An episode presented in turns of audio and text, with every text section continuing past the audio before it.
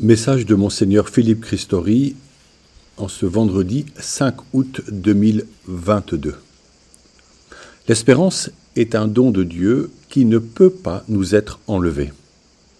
Récemment, grâce à Blablacar, je faisais route avec une jeune femme et nous parlâmes deux heures durant. Celle-ci me partageait ses angoisses quant à l'avenir du monde, de la planète, au point de décider de ne pas avoir d'enfant avec son compagnon.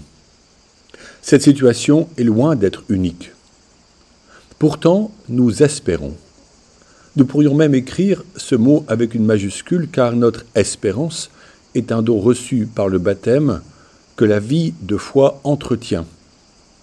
De qui aurais-je crainte? Le Seigneur est le rempart de ma vie, devant qui tremblerai-je? Psaume 26 au verset 1 nous marchons en présence du Seigneur protégés par ses anges.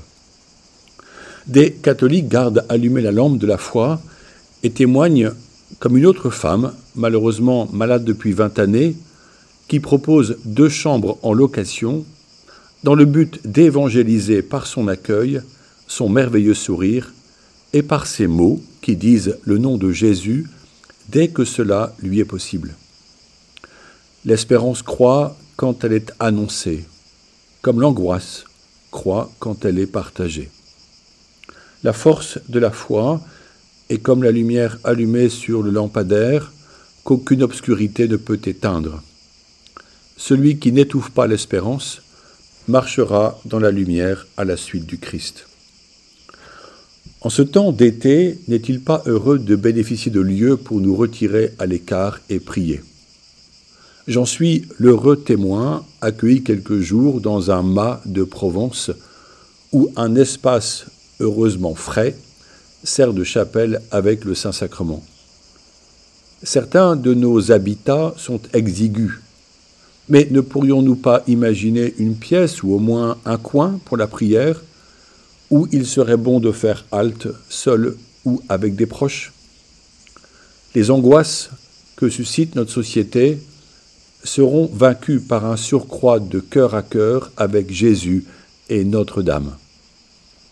Avoir un espace pour y faire halte quotidiennement permet de faire le plein du feu de l'Esprit et de maintenir le lien intérieur avec le Seigneur. Dans ses lettres pastorales, l'apôtre Paul parle à ses destinataires de l'importance de la communion. Par expérience, nous savons que la communion nous donne du bonheur. Pour nous aider en ce sens, je demandais au Saint-Esprit une parole et voici que je tombais sur Philippiens 2. C'est un passage essentiel de ses écrits et un fondement pour notre foi.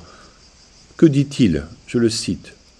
S'il y a un appel en Christ, un encouragement dans l'amour, un élan d'affection et de compassion, alors comblez ma joie en vivant en plein accord.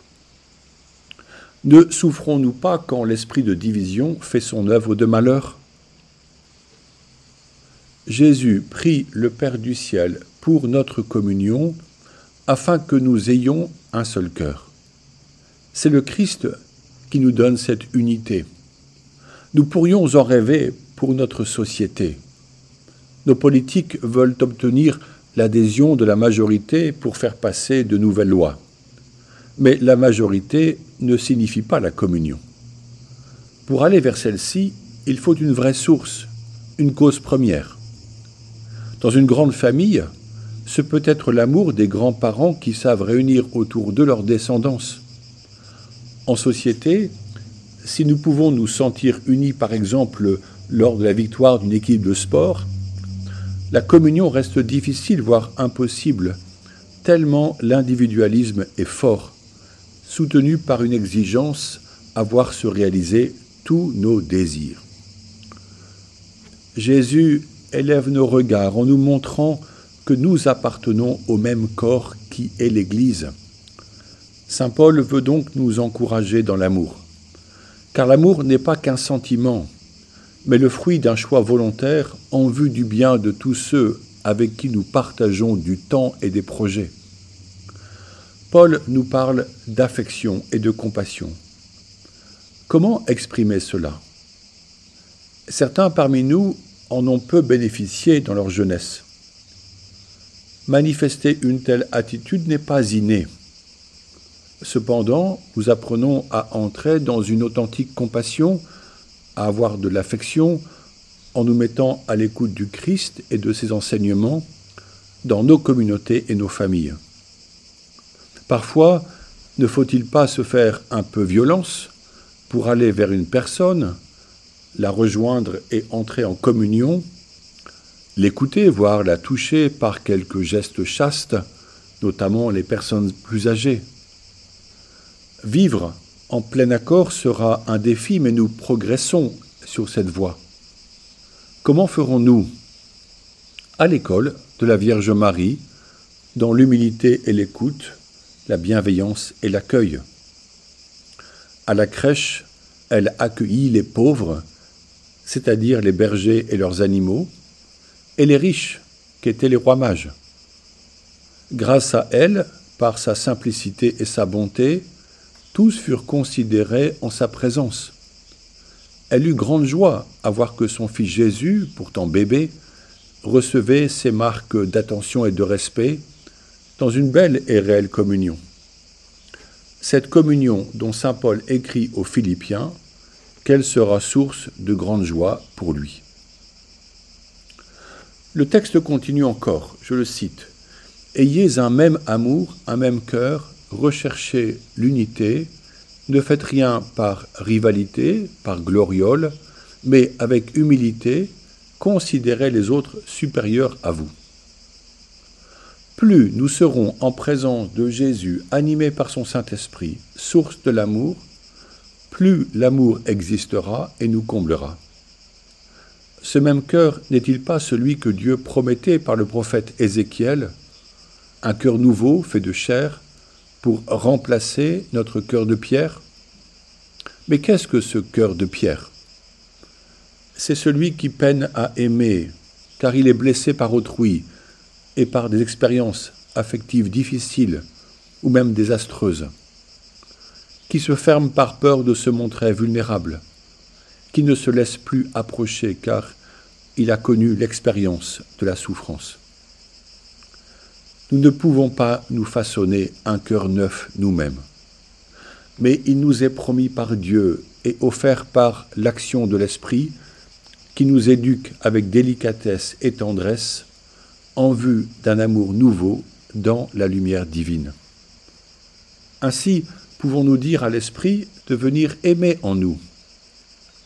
Pouvons-nous nous livrer à l'amour pour que sa grâce fasse son œuvre de changement en tout notre être? Cela peut être assez déstabilisant, mais osons faire un premier pas afin de ne pas rester comme des êtres sclérosés et raides. Par ailleurs, pour répondre au dire de Paul, beaucoup parmi nous diraient volontiers qu'ils ne cherchent pas la gloriole ou la rivalité. Mais nous aimons pourtant nous comparer ou comparer nos talents. C'est un orgueil mal placé qui conduit à des tristesses, la comparaison suscitant le poison de la rancune. Au contraire, réjouissons-nous des talents des autres personnes. Faisons notre possible pour qu'ils servent au bien commun. Cherchons en paroisse et dans nos communautés à proposer à tout fidèle un espace propice à ces talents, quitte à déplacer quelques personnes installées dans leurs bonnes habitudes, utiles certes, mais figées. Un service d'église ne devrait-il pas être remis tous les trois ou disons au maximum tous les cinq ans? Le partage des responsabilités est une source de communion et souvent d'admiration. Chacun grandit en usant de ses talents et toute la communauté en profite. Pour compléter cela, Saint Paul ajoute que chacun de vous ne soit pas préoccupé de ses propres intérêts, pensez aussi à ceux des autres. Philippiens 2 au verset 4. C'est une voie d'excellence qu'il propose. Être préoccupé de ses propres intérêts ne fait pas grandir, n'enrichit pas sa propre intelligence. La richesse vient des autres lorsque j'accueille leur expérience et leur savoir-faire, lorsque j'écoute avec attention leur point de vue. Cela se vérifie dans toutes nos relations, conjugales, amicales et sociales. Personnellement, je dois beaucoup aux personnes qui m'accueillent pour échanger sur toutes les questions de société ou ecclésiales, comme ce fut le cas avec ma passagère Blablacar. Mais je reçois encore plus lorsque c'est la parole de Dieu, l'Évangile, ou les lettres pastorales des apôtres comme celle de Saint Paul, qui éclairent mon discernement et mes pensées. Nous ne pouvons pas ignorer les saintes écritures en ces jours difficiles.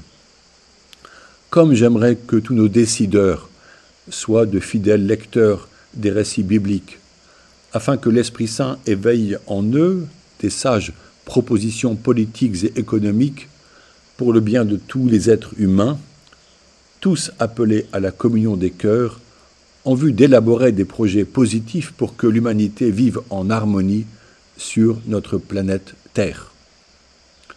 Sans cette source de sagesse, le monde irait possiblement au désastre, tellement mis à mal par la quête du pouvoir et de l'argent. Résistons à ce processus désastreux par notre fidélité et nos engagements courageux, en vue d'un monde en paix où chacun y aura un avenir et une vie de communion. En effet, Jésus dit, Bienheureux les artisans de paix, car ils seront appelés fils de Dieu je vous propose de prier et de croire que la foi est la réponse pour sauver chacun du mal et du péché. Prions chaque jour avec fidélité pour nourrir notre foi et être les témoins heureux du Christ. Je vous propose ce texte de Saint Padre Pio. Mon Jésus, je crois que vous êtes ici présent dans le Saint-Sacrement. Je vous aime par-dessus toute chose et je désire ardemment vous recevoir. Mais puisque, en ce moment, je ne peux le faire sacramentellement, venez au moins spirituellement dans mon cœur. Comme si vous y étiez déjà présent, je vous adore et je m'unis entièrement à vous. Ne permettez pas que je ne me sépare jamais de vous. Bonne journée.